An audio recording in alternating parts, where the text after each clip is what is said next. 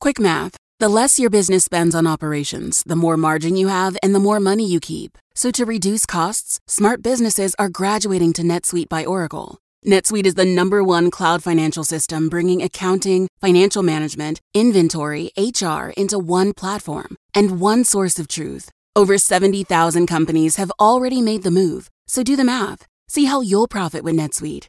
By popular demand, NetSuite has extended its one-of-a-kind flexible financing program for a few more weeks. Head to netsuite.com slash GPS. netsuite.com slash GPS.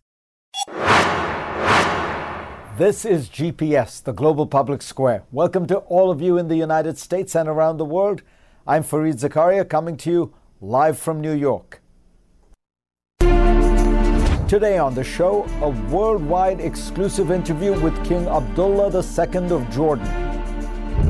He went to the White House this week as well as Capitol Hill. Now he comes to the global public square for an in depth interview.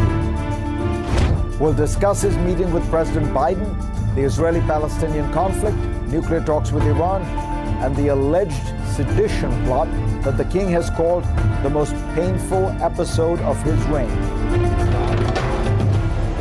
Then, as COVID 19 makes a stunning comeback, nations react.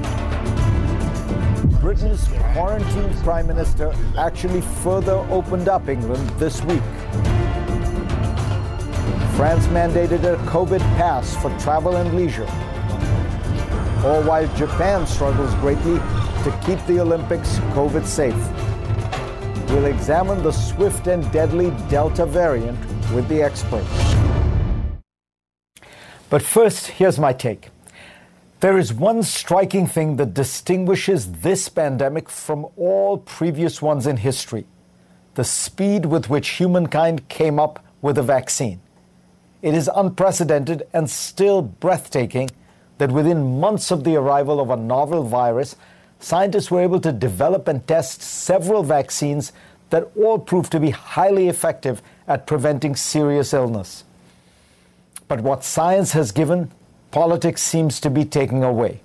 Despite having ample supplies of the vaccine, America is stuck with roughly 60% of the adult population fully vaccinated, ensuring that the pandemic will linger, perhaps forever. Given the tools to end this tragedy, we are choosing to live with it. As The Economist points out, the anti vax movement in America today is unprecedented. There have always been people who objected to vaccinations, but they were on the fringe, a smattering of naysayers. The price of these rejectionists was usually small, a few outbreaks of measles every now and then. This time, it's different. In the midst of a raging pandemic that has killed 600,000 Americans, we have seen the rise of a vast right wing conspiracy theory about the vaccines. It has been stoked by influential figures in the conservative media and tolerated, even encouraged, by powerful Republican politicians. The results are damning. As of June, 86% of Democrats had received at least one dose, compared with just 52% of Republicans all the states with the lowest levels of vaccination Mississippi, Alabama, Arkansas, Wyoming, and Louisiana voted heavily for Donald Trump. Barely half of Republican House members report being vaccinated.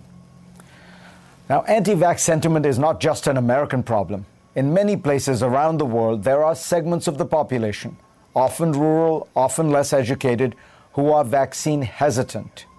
But there are few equivalents anywhere in the world of what's happened in America, where major political forces have been propagating misinformation consistently on a wide scale about a deadly disease.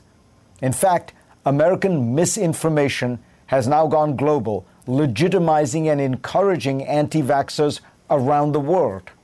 Like the US, France has had high levels of anti vax sentiment, but political leadership seems to be changing things there. President Emmanuel Macron recently announced that health workers would be required to get vaccinated and the unvaccinated would not be allowed to enter restaurants and cafes, go to theaters and cinemas, or take trains and planes. This new vaccine passport has drawn loud protests, but millions of French people have signed up for the vaccine since Macron announced these rules. Although France's opposition leaders oppose the policy as heavy handed, they are not spreading misinformation about vaccines. President Biden needs to get tough. He should explain that while we cherish freedom in America, you do not have the right to do anything and everything when it endangers the lives of others or places burdens on them. Here are some things that you are forced to do even in America go to school, pay taxes, register for the draft if you are male, serve on a jury. There are also many things that you are not allowed to do that might be mistakenly seen as involving no one else. You may not buy or sell controlled substances, litter on public streets, make loud noise after certain hours, and so on. If you drive a car, you are required to get a license, buy insurance, wear a seatbelt, obey street signs and speed limits, have the car inspected, and not drink alcohol before driving. If you want your children to go to a public school in America, they must be vaccinated. These are all mandates because seemingly private actions actually impose public costs. You should not have the right to spread disease and occupy a precious hospital bed. Some Republican politicians and conservative media figures are finally urging people to get vaccinated, but they may be too late, as they did with the rise of Donald Trump, the allegations of voter fraud, and the accusations of a stolen election the Republican Party has indulged its crazies for too long, fanning the flames of falsehood and creating a miasma of misinformation. Even now, leading Republican governors like Ron DeSantis are pandering to their base by making it illegal to require proof of vaccination in Florida. Republicans say that they are for economic growth and against lockdowns, but it is the Republican Party and the conservative media by their actions and negligence that are endangering America's economy and, far more importantly, the lives of its people. Go to cnn.com slash Fareed for a link to my Washington Post column this week. And let's get started.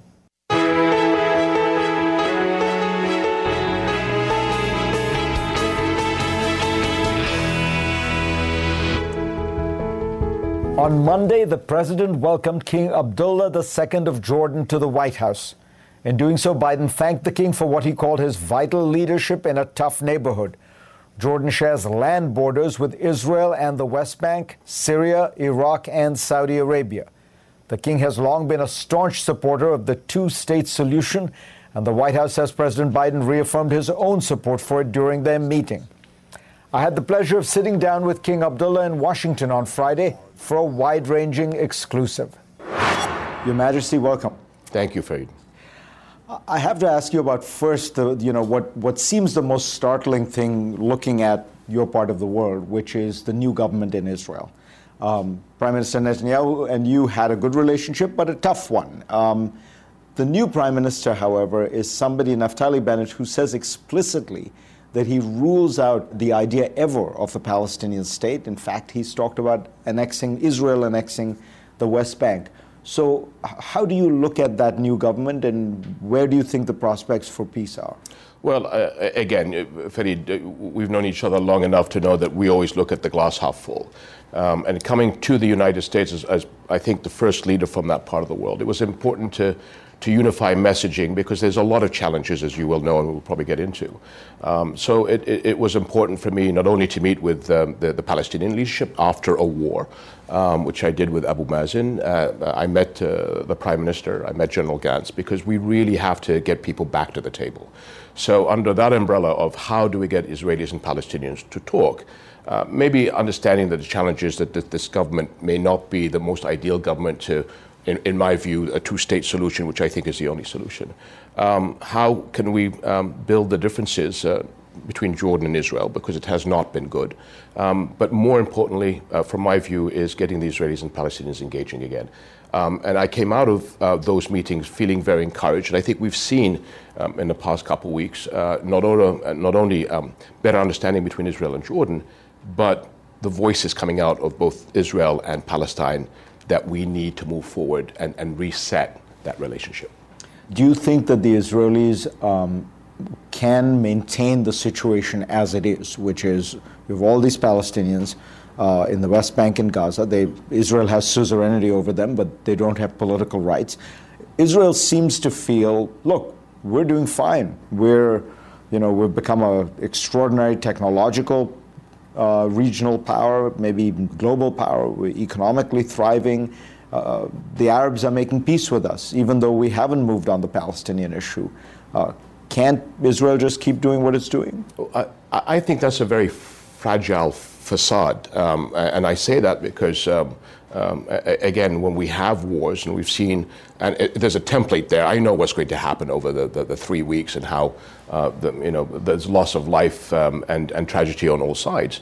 This last war uh, with Gaza, I, I thought was different. Since 1948, this is the first time I feel that a civil war happened in Israel. When you look at the villages and the towns, um, Arab Israelis and Israelis got into conflict. And I think that was a wake up call for uh, the people of Israel and the people of Palestine that unless we move along, unless we give hope to the Palestinians, and again, part of the discussions that we've had uh, with, with, with our Israeli counterparts is how do we invest in the livelihood of Palestinians? Because if they lose hope, um, and then, God forbid, another cycle, the next war is going to be even more damaging.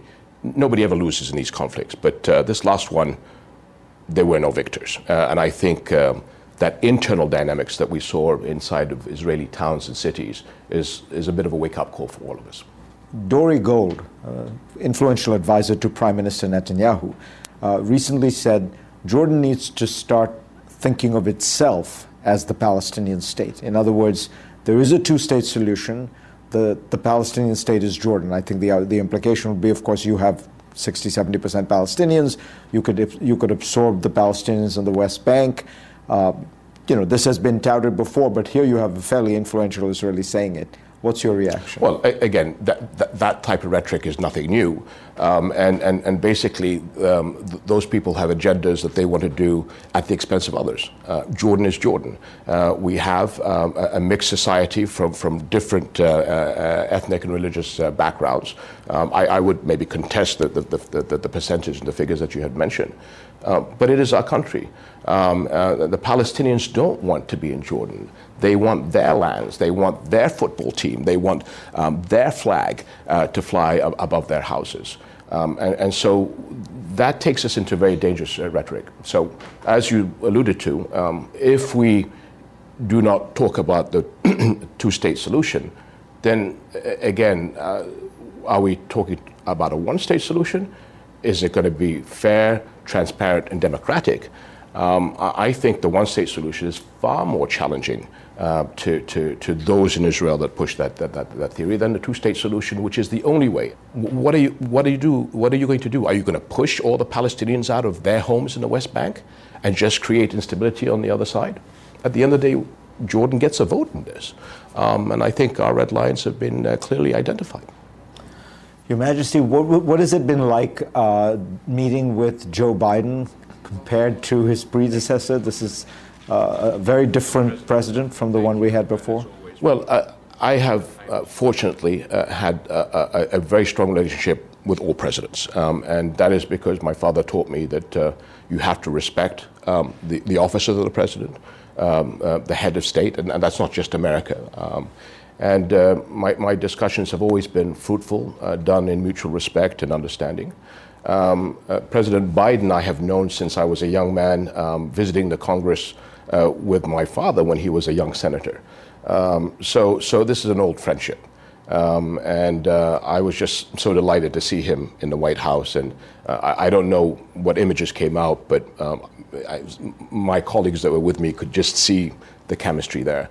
Um, and my son um, uh, has, has known uh, um, the president, and as Joe Biden was the vice president, uh, my, my, son used to go and visit him um, at his house and in his office. So it's a, it's a family friendship.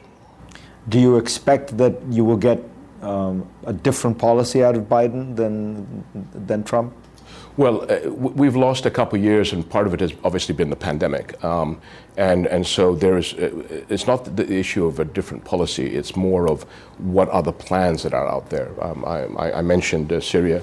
Uh, but also uh, when we look at Lebanon, uh, the, the, the, crisis there, the, the people are suffering. Um, starvation is just around the corner. The hospitals are not working.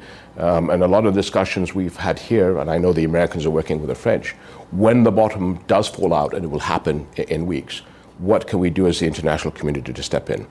Knowing that whatever plans we come up with, we will fall short of, of our aims and we will let people down. Um, so I think it's can we build plans to sort of move the region into the right direction. Next on GPS, I will ask King Abdullah about what he called the most difficult part of his reign and what looked to the outside world like an attempted coup by his half brother. That back in a moment. I'm making this recording to make it clear that I'm not part of any conspiracy or, or, or nefarious organization or foreign backed group. That was Prince Hamza, King Abdullah's half brother, and the spitting image of their father, the late King Hussein. In early April, Jordan, the Middle East, and the world was stunned when Jordanian officials claimed that Hamza was part of what they called a malicious plot to destabilize the kingdom. In the same video, Hamza strongly criticized Jordan's leadership saying the country had become stymied in corruption and nepotism and in misrule. Just days later, Hamza reversed course and pledged loyalty to the king, whom I asked about these events. Let me ask you about stability in Jordan itself, because your country is often seen as a kind of island of stability in a very rough neighborhood.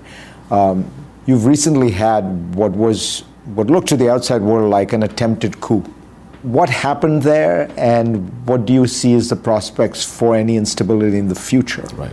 Well, uh, again, you know, when, when we look at uh, crises all over the world, um, and I think in this day and age, we, we, we tend to look at, at, at, at, crises as a snapshot.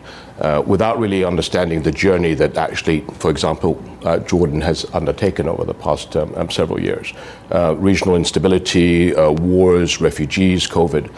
Um, and we, have had to, to look at uh, many characters that tend to use um, people's frustrations and legitimate concerns of, of challenges that they have uh, in making their lives better to really push on their own agendas and, and ambitions. Uh, what I think made this uh, so sad that um, um, one of the people was my brother who did it in such a, um, a, a an amateurish and, and, and, uh, uh, um, really disappointing way.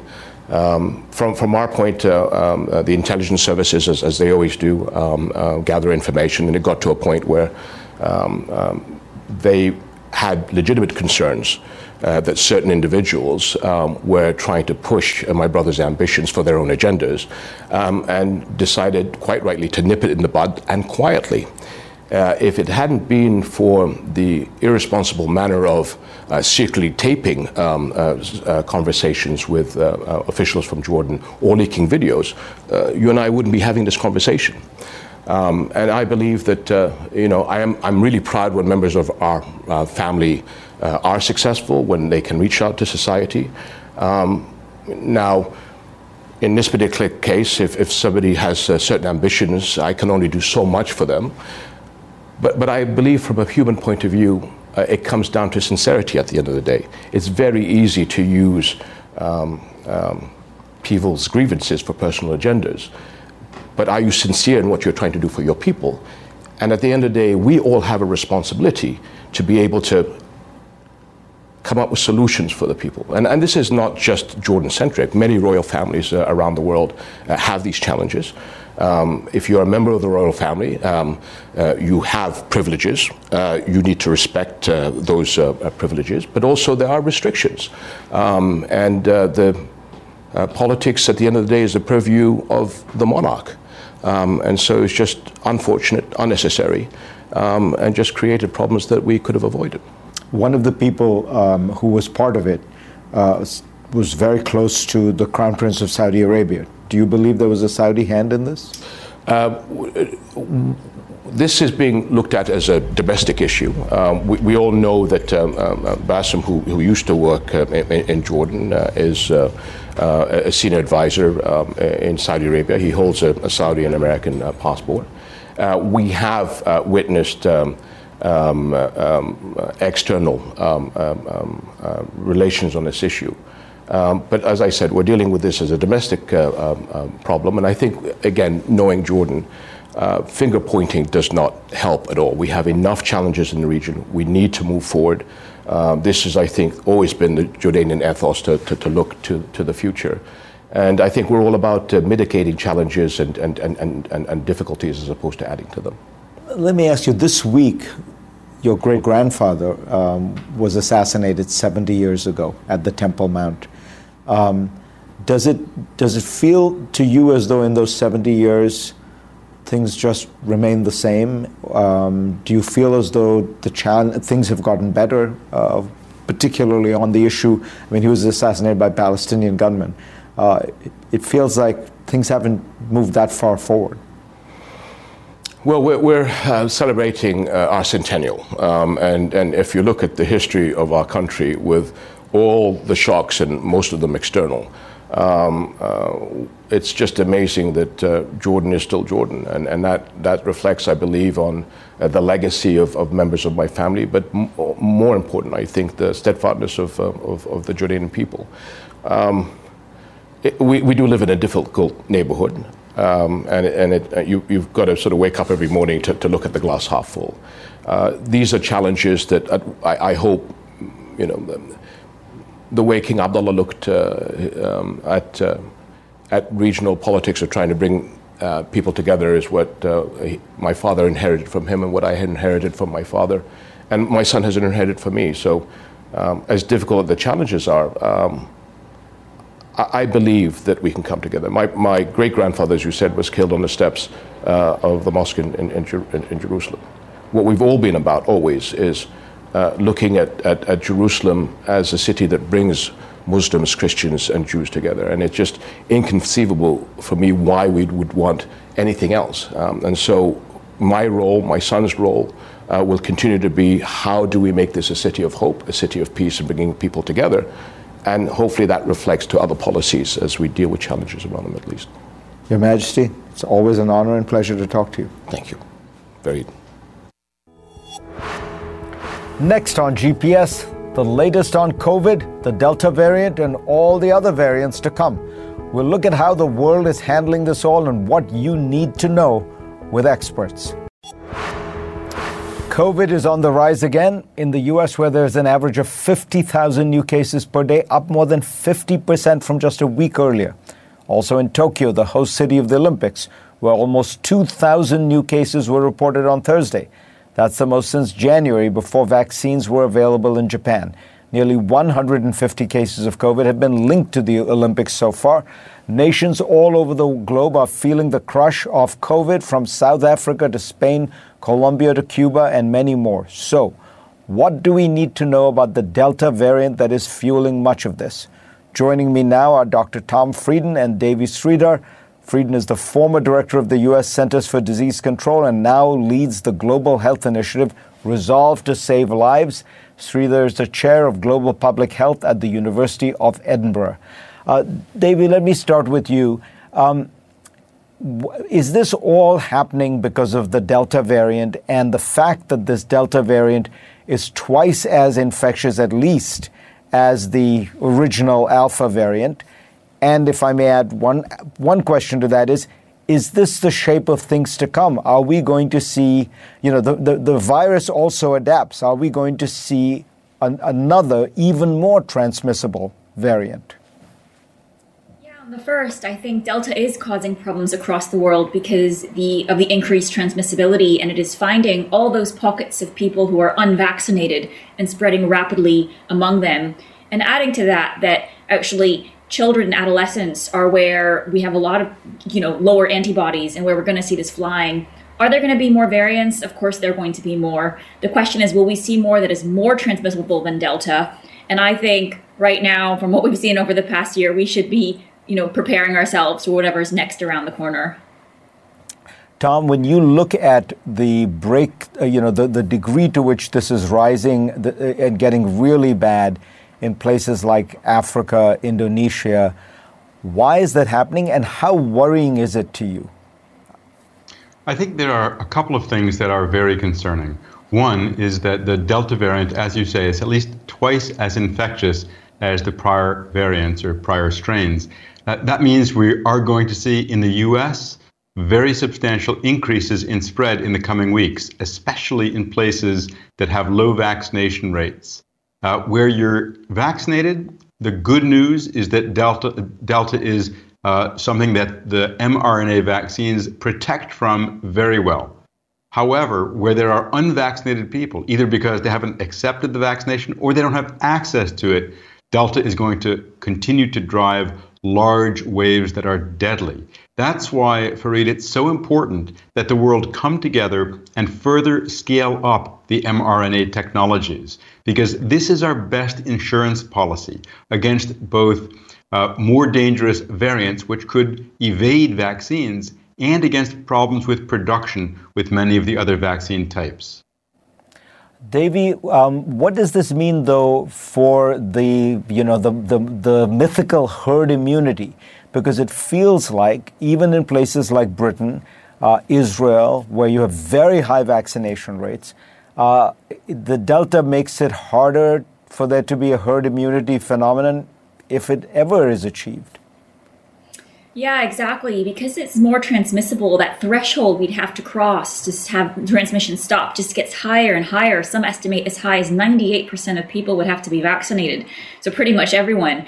And the truth is, nowhere in the world have we seen either through infection waves. Look at Iran, look at India, look at Brazil, places that have had substantial waves of infection. They're still seeing it occur, or in places with high vaccination coverage, like in Britain um, and in Israel, we are seeing again you know cases are on the uptick. So it is a challenging situation, but the real, you know, what do we have to do about it? We need to vaccinate the world, as Tom said. We need to encourage people to keep distancing, wearing face coverings indoors, you know, paying attention, though people are tired, so that we will find a way through this, but it's not over yet. All right. When we get back, I'm going to ask Tom Frieden and Devi Sridhar about all these things. What do we need to do to stay safe? What do we do to make sure our children are safe? Um, why are people who are vaccinated still getting COVID? All those questions when we come back. And we are back here on GPS talking about COVID and the Delta variant with Tom Frieden and Devi Sridhar. Tom, um, let me ask you the question I've heard so often in the last few uh, days. People are hearing about no people who are double vaccinated, often with the mRNA vaccine, and are still getting COVID. Um, is this something that worries you? How should people think about it? Marie, this is really expected. 162 million Americans are fully vaccinated against COVID. Uh, if these individuals weren't vaccinated, we would be seeing millions of cases and tens of thousands of deaths from COVID.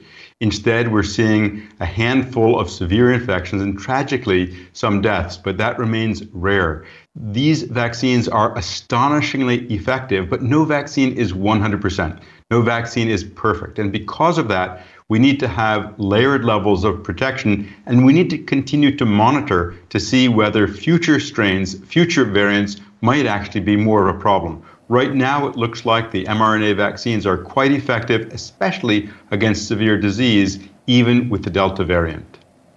Tom, do you think people should be getting booster shots? There is data coming out of Israel and some more that says that the Pfizer vaccine may have, you know, the, the uh, antibodies may last six to nine months, not, uh, you know, a year to 18 uh, months as people had thought when do we need a, a booster shot for those of us who are double vaccinated?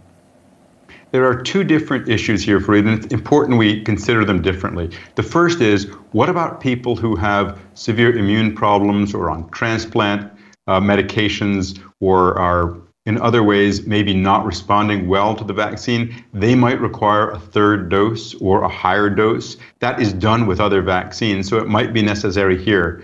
Whether the immunity to these uh, to, to COVID wanes over time, we really don't know yet because although the antibody levels go down, we don't know if antibody levels correlate with protection. So until, frankly, more time goes by and we learn more about who's getting breakthrough infections, what the risk factors are, until we know that, we don't know, we won't know whether we need boosters, when, and who will need them. Devi, we're coming up soon to the beginning of the school year, and there is a big controversy among in many countries about whether young children need to be vaccinated. There is one school that says, look, they get infected, but it's not a big deal. It's like getting the flu. Let them get infected, get the antibodies. Others say it's dangerous. We don't know what COVID's long term effects will be. You, you're about to publish a, a, a, big article in The Guardian about this. What, what, where do you come down?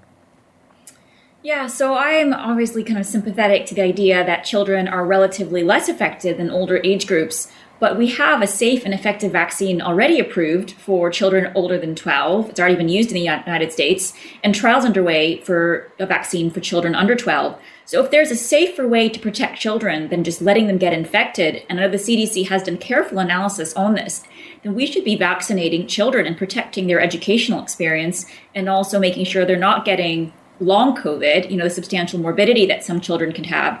So for me, having looked at the evidence, looked at what different countries are doing, it seems like you know much I mean, other most countries have agreed to go ahead with vaccinating children 12 plus and to hope that we get vaccines you know ready to go for those who are under 12 soon and by, by winter hopefully and do you think that it, once vaccinated um, schools could open no problems you don't even have to worry about the six feet apart and masking and things like that?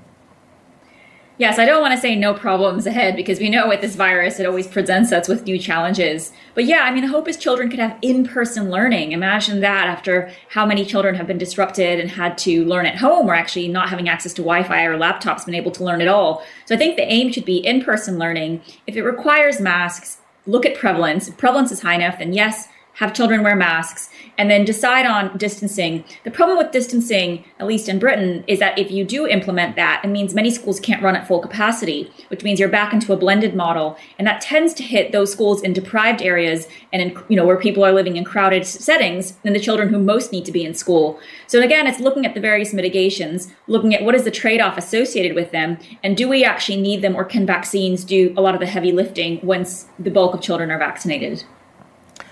Tom, I want to, you know, we're talking about worrisome news here, but I want you to explain um, the good news here, which is the extraordinary technology behind this mRNA vaccine. We often talk about how within nine months of this coronavirus, we got vaccines that were safe and effective. But the truth is, it took three days to develop these mRNA vaccines. Uh, the rest of it was all testing. Um, can we expect that because of that extraordinary technology, if there are new variants, we will be able to, you know, go back to the mRNA process and just within a few days have a new vaccine for that variant? The mRNA technology, Fareed, has been getting developed for more than two decades. So, in a way, it was a just in time availability of this very powerful technology. And yes, it should be easier within uh, days to weeks to develop new um, tweaks to the vaccine that address new variants if those arise. And it may even be possible to use mRNA uh, technologies to protect against other viruses, including influenza. So it's an exciting new development. They're remarkably effective, they're extremely safe, and they've been available in record time. The tragedy is, first, that so many people in the US and some other countries have access to them and aren't getting them and many will die as a result. And that so many people who want them and need them don't have access yet. And as a world, we have to fix that problem. Dr. Tom Frieden, Devi Sridhar, pleasure to have you both on. Always so informative. Thank you. Thank you. Thank you. Next on GPS, if the absolutely extreme weather around the world these past days didn't scare you enough, what if I told you this may be the new normal? We will explain when we come back. And now for the last look. We are watching an extraordinary confluence of crazy weather all over the world. This week, a year's worth of rain lashed central China's city of Zhengzhou over the course of just three days. Disturbing videos circulated on social media of passengers stuck in a flooded subway in the city as the water rose all around them.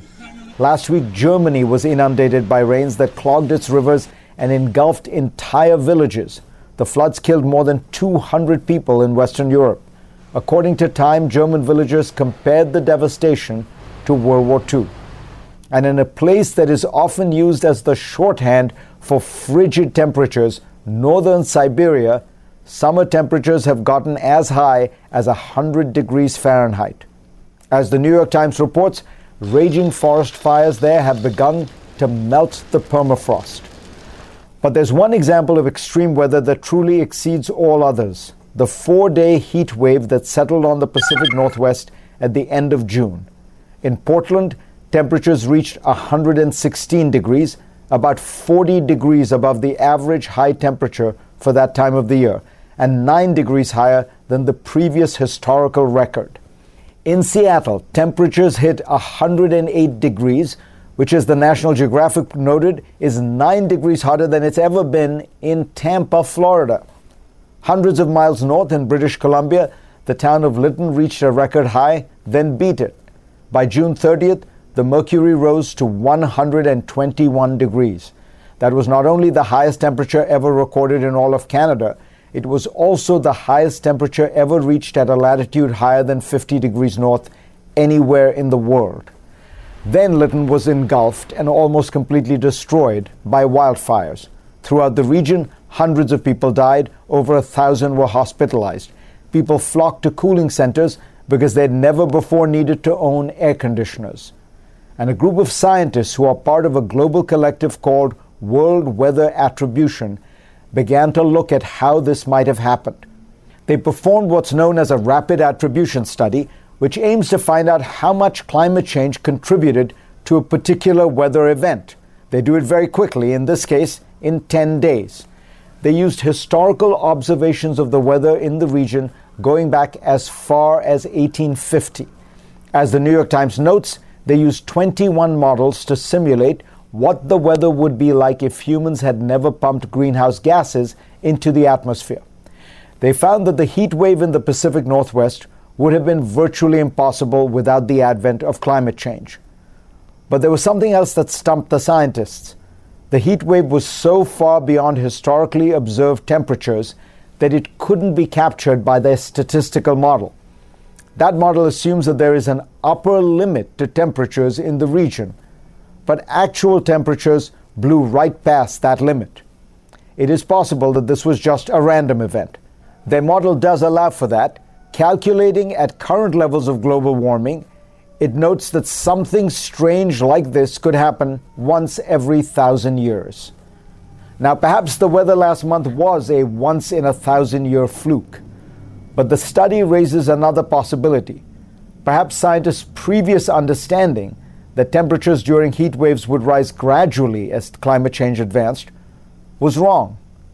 As Geert Jan van Oldenborgh, one of the study's authors, told GPS, it's possible that the world has reached a new frontier of climate change in which sudden, wild, extreme increases in temperature are much more likely. Such an assumption shattering hypothesis needs further study, of course, and the group is working on it. We've been basing our efforts to tackle climate change, such as they are, on the assumption of best case or average case scenarios. But what if things cascade and we end up with something closer to extreme weather all the time? That is the terrifying prospect we must now consider. Thanks to all of you for being part of my program this week. I will see you next week. I'm Dr. Sanjay Gupta host of the Chasing Life podcast. In honor of our 10th season, we want to hear from you. Leave us a message at 470 396 0832 and tell us how you chase life. It could be used on an upcoming episode.